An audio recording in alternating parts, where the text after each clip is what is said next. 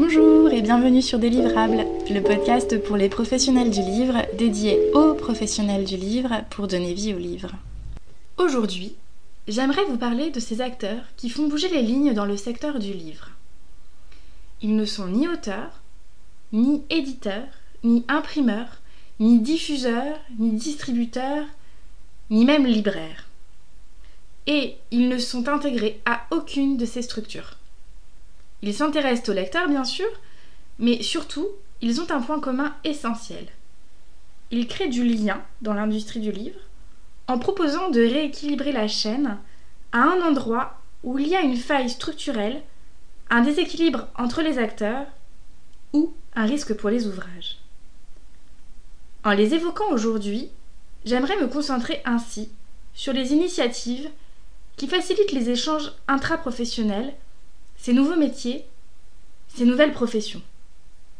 Cela ne veut pas dire, bien sûr, que tous les acteurs historiques de la création de valeur n'innovent pas par ailleurs, mais je pense que ces nouveaux acteurs, on ne les regarde pas souvent sous le prisme interprofessionnel, sous l'angle de ceux qui apportent une nouvelle dimension à la voix qui fait vivre le livre de l'auteur au lecteur comme un tout cohérent.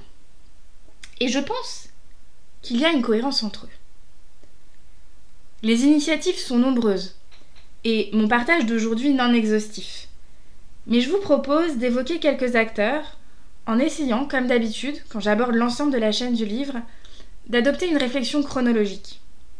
Je vous propose aujourd'hui de partir de l'ouvrage déjà produit et de remonter progressivement la chaîne de production. Partons donc de la fin, de la rencontre du livre avec son lecteur.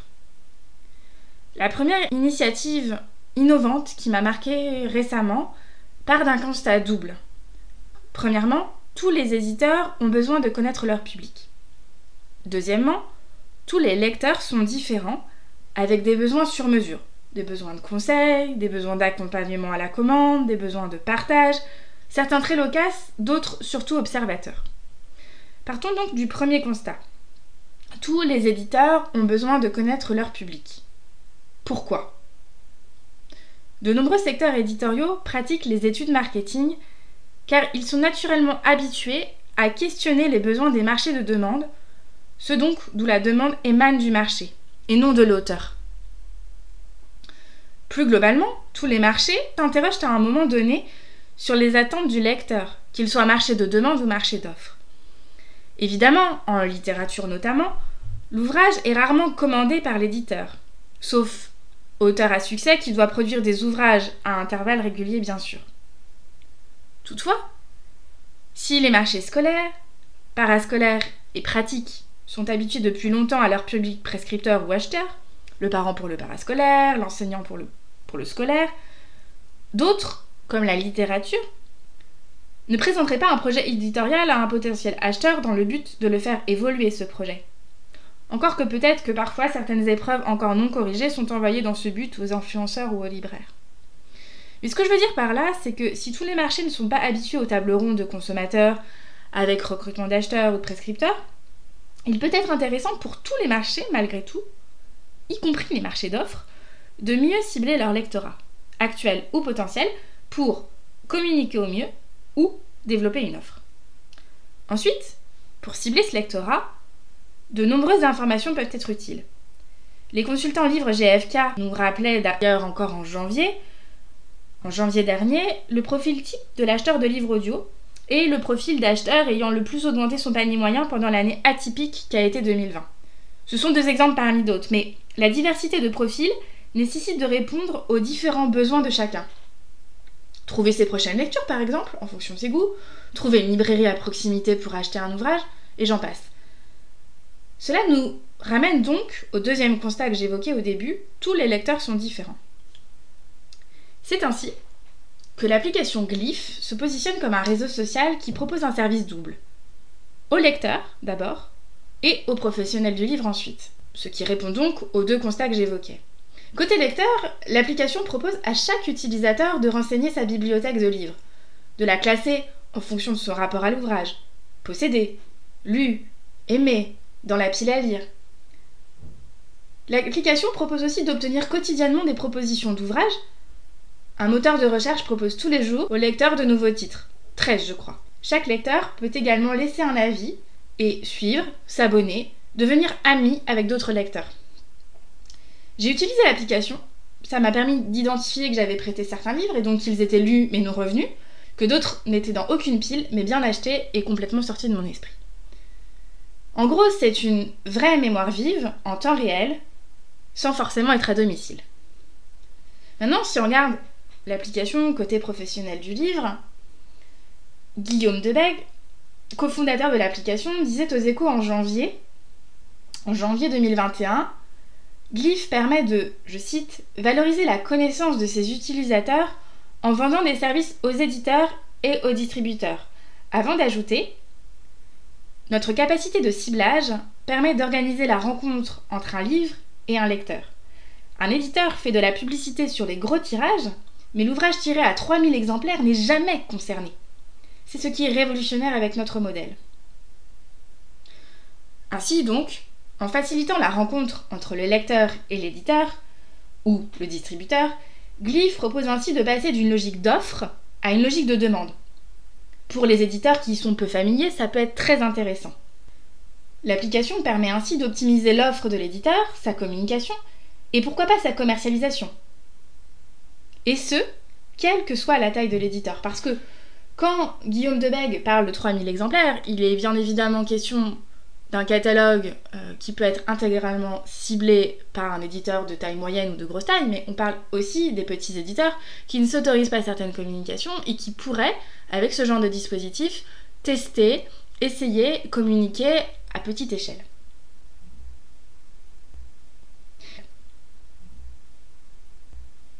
Il y a une autre initiative récente qui donne une, valeur très intéressante, je trouve, aux lecteurs, en proposant aux professionnels du livre de limiter le bad buzz et d'enrichir la réflexion autour des ouvrages. Il s'agit d'un dispositif qui pour moi répond au besoin de débattre sur la toile en évitant les insultes entre internautes, les modérateurs qui ont des sueurs froides comme, je sais pas si vous vous souvenez, ce community manager chez Decathlon, au cœur d'une polémique sur la commercialisation d'un hijab pour les adeptes de la course à pied. Donc pour mémoire, euh, Yann, le community manager, qui je trouve a eu un sang-froid assez redoutable, répondait à certains internautes assez agressifs, le plus factuellement possible. Le fait est que certaines femmes pratiquent la course à pied en portant un hijab. Celui-ci est souvent non adapté à la pratique sportive et peu confortable. Nous avons donc développé un produit adapté et accessible à la demande de ses clientes. Bon. Decathlon a finalement renoncé à commercialiser son offre. Mais imaginez un outil qui permettrait de structurer ses interventions. En fait, c'est ce que propose un plugin, Logora, un dispositif innovant lancé au printemps 2020. Donc c'est un plugin de débat avec une communauté autour des articles hiérarchisant les contributions selon leur pertinence. De la même manière que Sens Critique, qui propose deux colonnes avec à gauche de mémoire un avis négatif plutôt qualifié et à droite un avis positif tout aussi qualifié, ou l'inverse, je sais plus, gauche-droite, lequel. Mais c'est la même démarche. Le Gora donc propose de la même manière de nourrir un débat avec une position d'un côté, une position opposée de l'autre. Donc cette fonctionnalité peut être totalement intégrée au site de l'éditeur, et d'ailleurs je ne pourrais pas que Logora Enfin, en tout cas, c'est parce que j'ai lu. Euh, je crois pas que Logora ait lancé euh, ce plugin à l'intention d'entreprises particulières, mais il me semble que ce dispositif est particulièrement approprié pour les maisons d'édition. Donc imaginez un peu l'intérêt sur un sujet polémique, le hijab comme j'en parlais il y a quelques instants, ou pour revenir à l'édition, sur des titres plus polémiques en sciences humaines. Tenez, par exemple, l'édition de Mein Kampf, apparaître chez Fayard dont on a entendu parler, ça fait un moment qu'on en entend parler, je n'ai pas suivi l'histoire dans le détail, mais j'en déduis que c'est pas évident de, publier un ouvrage comme celui-là et, d'arriver euh, à le proposer à un public. Si vous me demandez mon avis sur la question, je pense que le plus monstrueux des actes ou des propos ne doit pas être censuré mais contextualisé. Je pense également que lire les textes originaux et non leur synthèse peut être redoutablement difficile, mais se révèle bien plus instructif qu'une synthèse du propos. Et à mon sens aussi, moins dangereux. Donc, publier peut être un acte combatif. Si Fayard propose un appareil critique conséquent, je ne pense pas que la publication de Mein Kampf soit un problème. C'est mon point de vue après. Évidemment, pas le seul, et d'autres, on voit au chapitre. Mais imaginez l'intérêt de l'Ogora pour débattre d'un sujet comme celui-ci, ou de tout autre sujet dans l'air du temps, parfois polémique, parfois controversé, et pour lequel un auteur se positionne. Cela crée de l'interaction et une interaction structurée. Cela peut être utile pour la communication de crise et pour tous les sujets sociaux, environnementaux. Je repense aux sujets qui ont fait la une par exemple de l'actualité en 2020 et pour lesquels de nombreuses publications ont suivi. Je pense à l'affaire Maznef, la gestion évidemment de la crise de la Covid, le mouvement Black Lives Matter, les élections américaines, les violences policières ou encore le procès de Charlie Hebdo. Cela permet de parler d'un ouvrage de manière construite et d'alimenter une communauté. Pour rester dans la logique de communication entre acteurs, qui facilite la rencontre d'un livre avec son lecteur, j'aimerais également évoquer un dispositif que vous êtes certainement nombreux à connaître, mais que moi je ne connaissais pas il y a encore peu, qui s'appelle dédicace.com, dédicace au pluriel. C'est le premier moteur de recherche de séances de dédicace en France et en francophonie, créant ainsi du lien entre auteurs, libraires et lecteurs. Si j'imagine que l'année 2020 a dû être assez difficile pour ce moteur de recherche, j'espère que 2021 garantira davantage d'échanges, nourrira les animations en librairie, les partages entre auteurs et lecteurs. Cet outil est un facilitateur de recherche et apporte une visibilité intéressante pour tout le secteur. Maintenant que j'ai pris le temps de revenir sur ces liens avec le lecteur, j'aimerais évoquer un autre aspect. Je vous parlerai de la chaîne de production que j'essaye de remonter petit à petit. Euh, il y a un autre sujet important qui concerne plus les auteurs cette fois, et une problématique associée dont on, entend parler depuis plusieurs années, un peu plus depuis environ 10 ans avec l'auto-édition, il s'agit de la difficulté à se faire publier pour les auteurs. Alors bien sûr, plusieurs plateformes se sont développées pour faire du lecteur le, premier prescripteur d'un livre, pour essayer de contourner le problème en fait de, de, difficulté à se faire publier, de, de difficulté à se rendre visible auprès d'un éditeur. On passe par une visibilité d'abord auprès du lecteur. Et donc ces, ces tentatives, ces, ces initiatives autour de l'auto-édition, ont permis de démocratiser l'écriture, en tout cas c'était leur objectif, en proposant par exemple des contenus courts, ou en tout cas qui répondent à notre mobilité et aux écrans, aux nouveaux formats avec les tablettes, les téléphones. Donc l'exemple de, de contenu court, c'est ce qui a été développé par Short Edition. Il y a bien entendu plein d'autres euh, plateformes qui existent et que vous connaissez bien mieux que moi. Mais ces, ces plateformes partent d'un constat simple.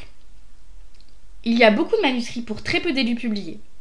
L'auteur peut donc tester son projet directement auprès du lecteur via une publication d'abord au format numérique. Maintenant, dans cette difficulté à, faire rencontrer un auteur et un éditeur, si on se place maintenant du point de vue de l'éditeur, on est quand même obligé de, faire le constat que, que beaucoup de maisons d'édition croulent sous les manuscrits et que les éditeurs n'ont pas toujours le temps qu'ils souhaiteraient pour trouver de nouveaux auteurs, pris dans leur temps de production, et temps de production lui-même, comme je l'expliquais dans les précédents épisodes, temps de production lui-même pris dans les contraintes de la commercialisation, dans le temps de commercialisation.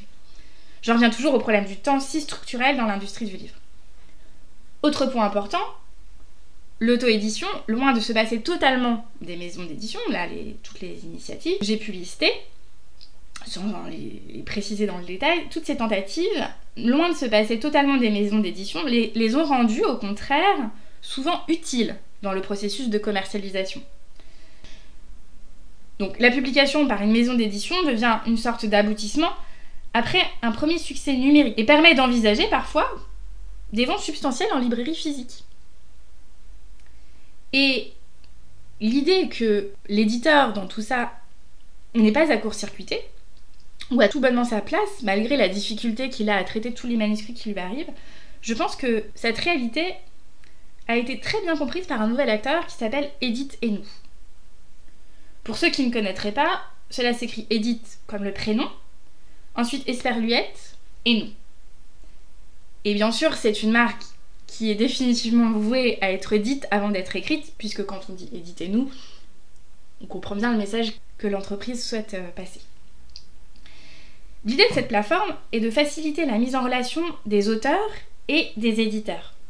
Elle part du même constat que les acteurs de l'auto-édition. Les auteurs ont souvent du mal à se faire publier et les éditeurs croulent souvent sous les manuscrits, sachant qu'on nous répète depuis longtemps qu'on surproduit. Pour faciliter la mise en relation des auteurs et des éditeurs, la plateforme permet aux auteurs de déposer jusqu'à 10 manuscrits et aux éditeurs de trouver plus facilement des ouvrages qui correspondent à leur ligne éditoriale. L'entreprise repose sur un modèle économique accessible pour les auteurs, un abonnement mensuel, moins de 10 euros par mois, et un accès illimité pour les éditeurs, exclusivement éditeurs à compte éditeur, et ces éditeurs ne, rétribuent Edith et nous que s'ils publient un ouvrage. C'est un forfait de 500 euros. Pour résumer en quelques chiffres, la plateforme accueille aujourd'hui 50 éditeurs, libres de consulter 800 manuscrits, et à date, un auteur a déjà signé chez Archipel, grâce à la plateforme. Un premier filtre est organisé en interne par Éditez-nous grâce à un pitch de l'ouvrage déposé par l'auteur, une catégorisation par l'auteur de son travail, donc pour éviter qu'il cible les mauvais éditeurs, c'est pas toujours facile pour un auteur de savoir à qui adresser son ouvrage. Éditez-nous assure aussi un premier filtre avec la bio de l'auteur. Et enfin, une responsable éditoriale intervient déjà chez Éditez-nous pour vérifier que les textes déposés sont éthiquement acceptables. J'ai demandé à l'un des cofondateurs d'Éditez-nous, Thomas Vivien, si tous les ouvrages pouvaient être déposés, quel que soit leur marché. Et il m'a répondu que oui, à l'exception de la bande dessinée, qui est pour lui un segment de marché à part qui fonctionnent différemment avec une sélection de manuscrits différentes.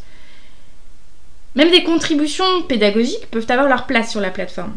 En fait, le problème de mise à disposition de la bande dessinée n'a rien à voir avec le format qui mêle images et texte. Pour avoir travaillé longtemps pour les éditions Taschen, Thomas Vivien confirme que le format n'est pas un problème.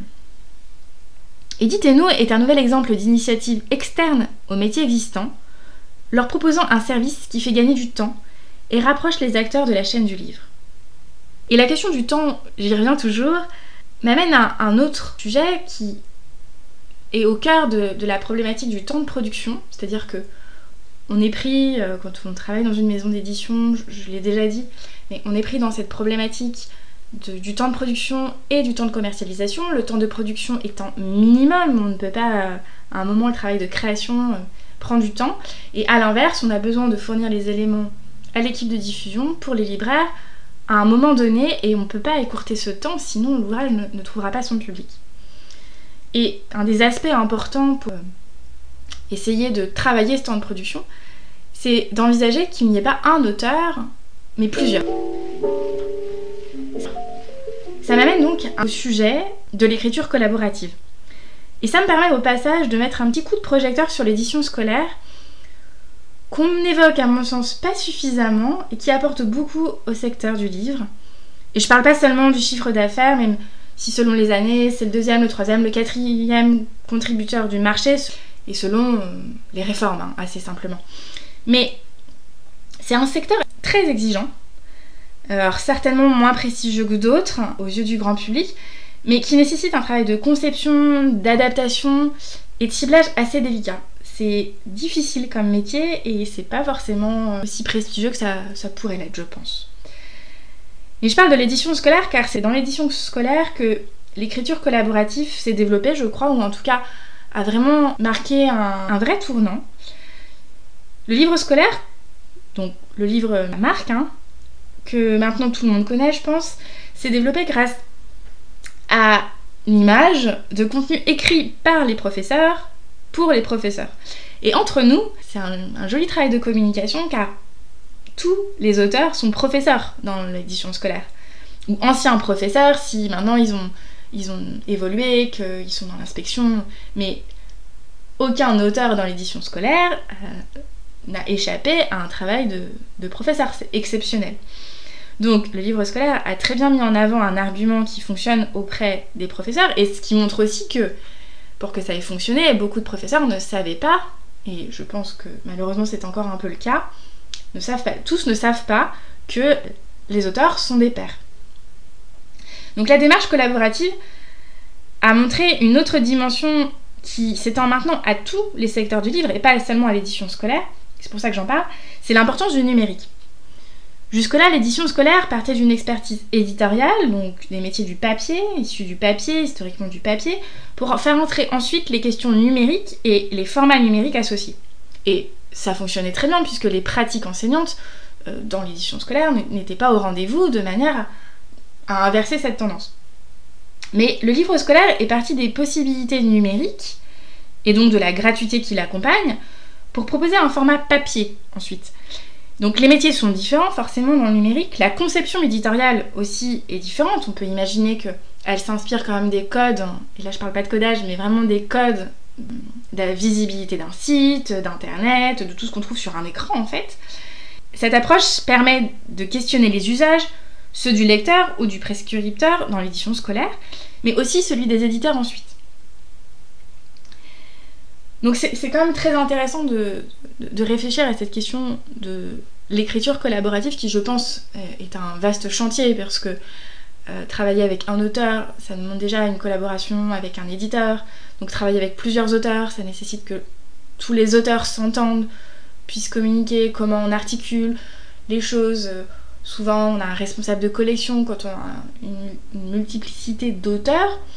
Mais c'est intéressant quand même de, réfléchir, je pense, à cette question de l'écriture collaborative sous l'angle du temps, une nouvelle fois, puisque c'est une manière de euh, réduire la question du temps de production.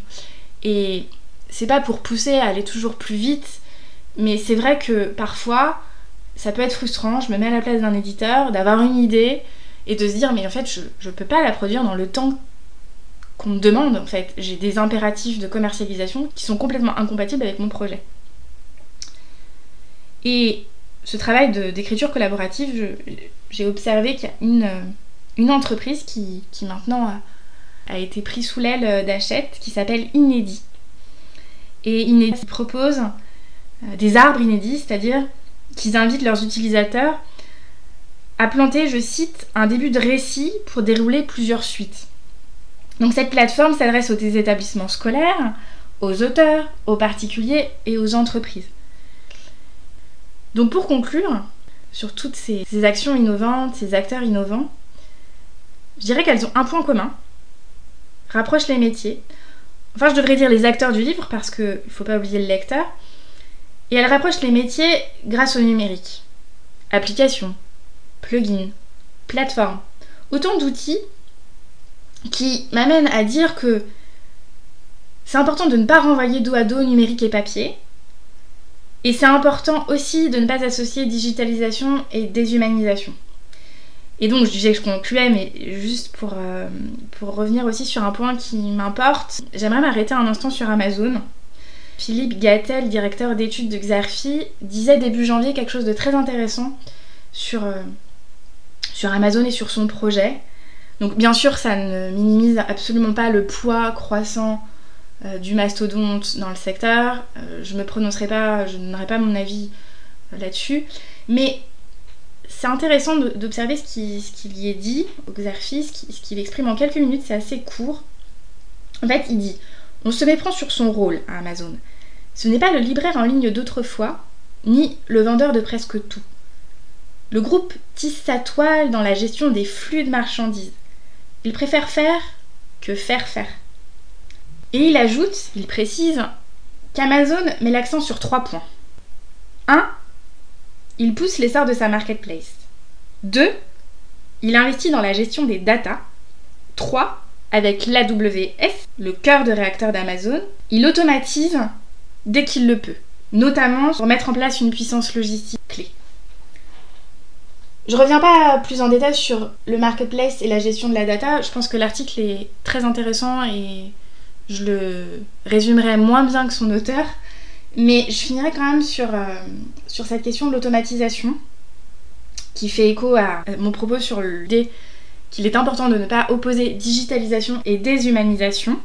Philippe Gattet précise la question de la WS en disant que grâce à sa grande capacité de calcul, Amazon conçoit et fait tourner des algorithmes cruciaux pour mieux prévoir la demande, optimiser le stockage et la livraison, développer des services autour de la livraison.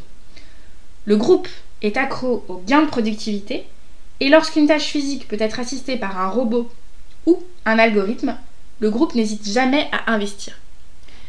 Et je pense que de lire ça, c'est instructif parce que ça permet aussi de remettre en perspective notamment le travail du libraire, qui je pense a un rôle différent. Je pense qu'il y a une place, il faut pas perdre de vue l'expertise de chacun. Donc l'expertise là, c'est aussi ce que dit Philippe Gattet, l'expertise grandissante d'Amazon se situe sur la partie logistique. Ils ont quand même vocation à, être le premier logisticien devant DHL, qui est quand même euh, le mastodonte allemand sur la livraison. Donc si on, essaye de prendre un petit peu de recul et bien sûr sans de nouveau minimiser le poids d'Amazon, ça, remet en perspective le, travail du libraire. Je m'autorise une petite parenthèse. J'ai des amis outre-Atlantique, notamment une qui a, travaillé euh, chez un libraire canadien, euh, m'avait fait me questionner sur la question du prix unique. Donc il n'existe pas au Canada. Et l'avantage numéro un qu'elle y voyait était la mise en avant du conseil du libraire. Et ça devient un argument pour justifier des prix plus élevés. Ce qui est intéressant aussi, c'est de voir qu'en France, je pense que on ne sait pas suffisamment, quand on ne travaille pas dans le secteur, que le prix est le même partout. Donc le ministère de la Culture a encore lancé une grosse campagne de communication sur le sujet. Et en inversant le propos, mais en fait c'est le même, on peut tout aussi dire que une manière de valoriser le travail de conseil de libraire, c'est de dire que ça ne coûtera pas plus cher d'aller en librairie, en librairie physique, et on répondra davantage à votre demande. Donc le travail de conseil, il peut être digitalisé, il peut s'intégrer dans une logique de click and collect, mais il sera jamais déshumanisé. Enfin, j'y crois pas une seconde. Donc ce que je veux dire par là, c'est que l'apport de valeur pour le lecteur, quand on est auteur, éditeur ou libraire, est colossal, et qu'un acteur qui table tout sur la logistique, sur le fond, laisse un boulevard ailleurs. Donc il faut tourner la tête et peut-être pas seulement rester focalisé sur un problème de déséquilibre, le click and collect coûte très cher à un libraire, c'est indéniable. Je souhaite à aucun libraire qu'on soit reconfiné encore longtemps. Les annonces des prochains jours, euh, j'espère, n'iront pas dans ce sens. Et le libraire ne sera peut-être pas dans une livraison, ne pourra pas proposer une livraison à 24 heures chrono, mais il peut apporter un échange, un avis, un conseil autour de cet ouvrage. Donc mettre le digital au service de l'humain semble être une clé intéressante que tous les acteurs que j'ai évoqués aujourd'hui proposent ils ont compris, à mon sens, quelque chose de capital aujourd'hui. Si vous connaissez d'autres projets que je n'aurais pas évoqués aujourd'hui, qui mettent le digital au service de l'humain, et si vous voyez des synergies entre métiers dans le secteur du livre, qu'elles peuvent, que ces structures ont, pu amener, euh, que j'aurais pas évoqué, n'hésitez pas à me les partager. Je serais ravie de les découvrir et vous pouvez me les partager sur LinkedIn, sur la page des livrables, D 100 et L-I-V-R-A-B-L-E, ou sur la mienne, Coraline Passet directement.